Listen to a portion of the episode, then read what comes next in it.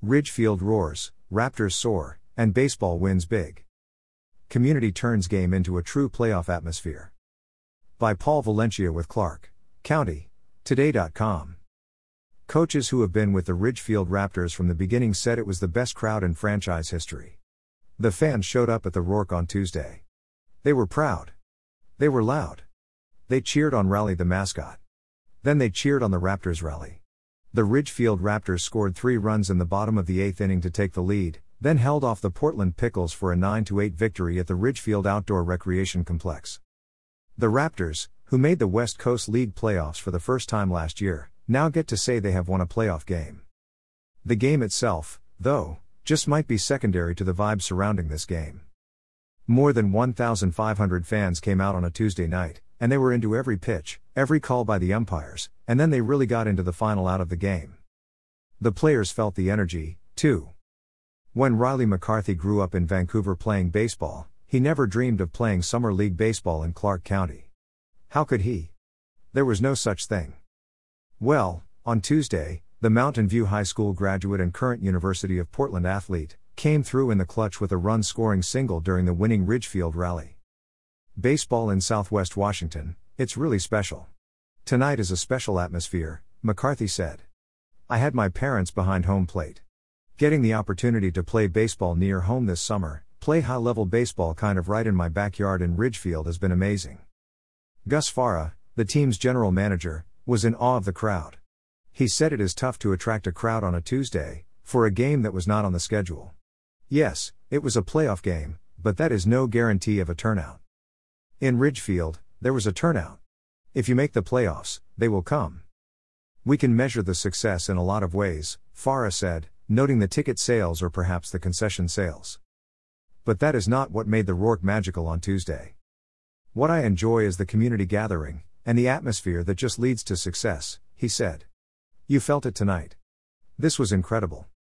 The buzz was apparent even before the first pitch at 6:35 p.m. The parking lot's full. Game's full, said season ticket holder Tanya Persons. The best. She added, emphasizing those two words when thinking about the Raptors in the playoffs. Ridgefield is a small community, and we come around anything and everything that happens here. When they announced this was happening, they let the community decide on the name for the team, which was huge. That brought everybody in, Persons said. Persons has had season tickets since the 2019 inaugural season. A home game really feels more like a home at the Rourke. Doesn't matter who you come with when you come because you're going to see people you know, Persons said. I know everybody in my row, everybody around me. The city council's here. The mayor's here. Anyone who's anyone, right? Cheryl Monahan of Vancouver only missed two home games this season. The Raptors have played 32 games at the Rourke in 2022. I didn't want to, but I had to, she said, making it clear that the Raptors are, for the most part, the priority. I love baseball, she said.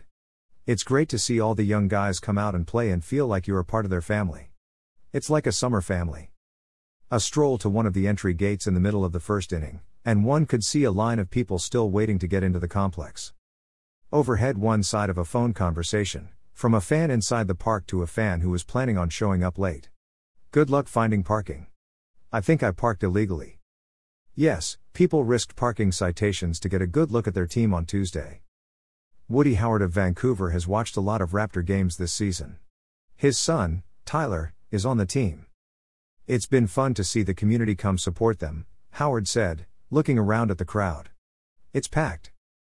Ridgefield really has embraced the Raptors. It's turning into a very nice community event, Howard said. You're seeing longtime Ridgefield community members and folks who just moved here come out and mingle, support the team. The players have done a really good job with the young fans, supporting baseball and growing the game. In fact, after Tuesday's thrilling win, youngsters were once again allowed on the field to run the bases. Many of the children chose, instead, to go say hello to the players. The players signed autographs. Was this the last Raptors home game of the season? We're not sure yet. The Raptors won game one of a best of three series with the Pickles. Game two is Wednesday night in Portland. Game three, if necessary, is in Portland, too. Should the Raptors win the series, though, they might have a home game in the divisional championship game. Depends on the outcome of the other series. Time will tell. While fans might not know about another home game yet, many Raptors fans are not done watching baseball. Monahan, the woman who only missed two games at the Roark this year? She and her family and friends said they were planning on going to Portland for Game 2 of the series.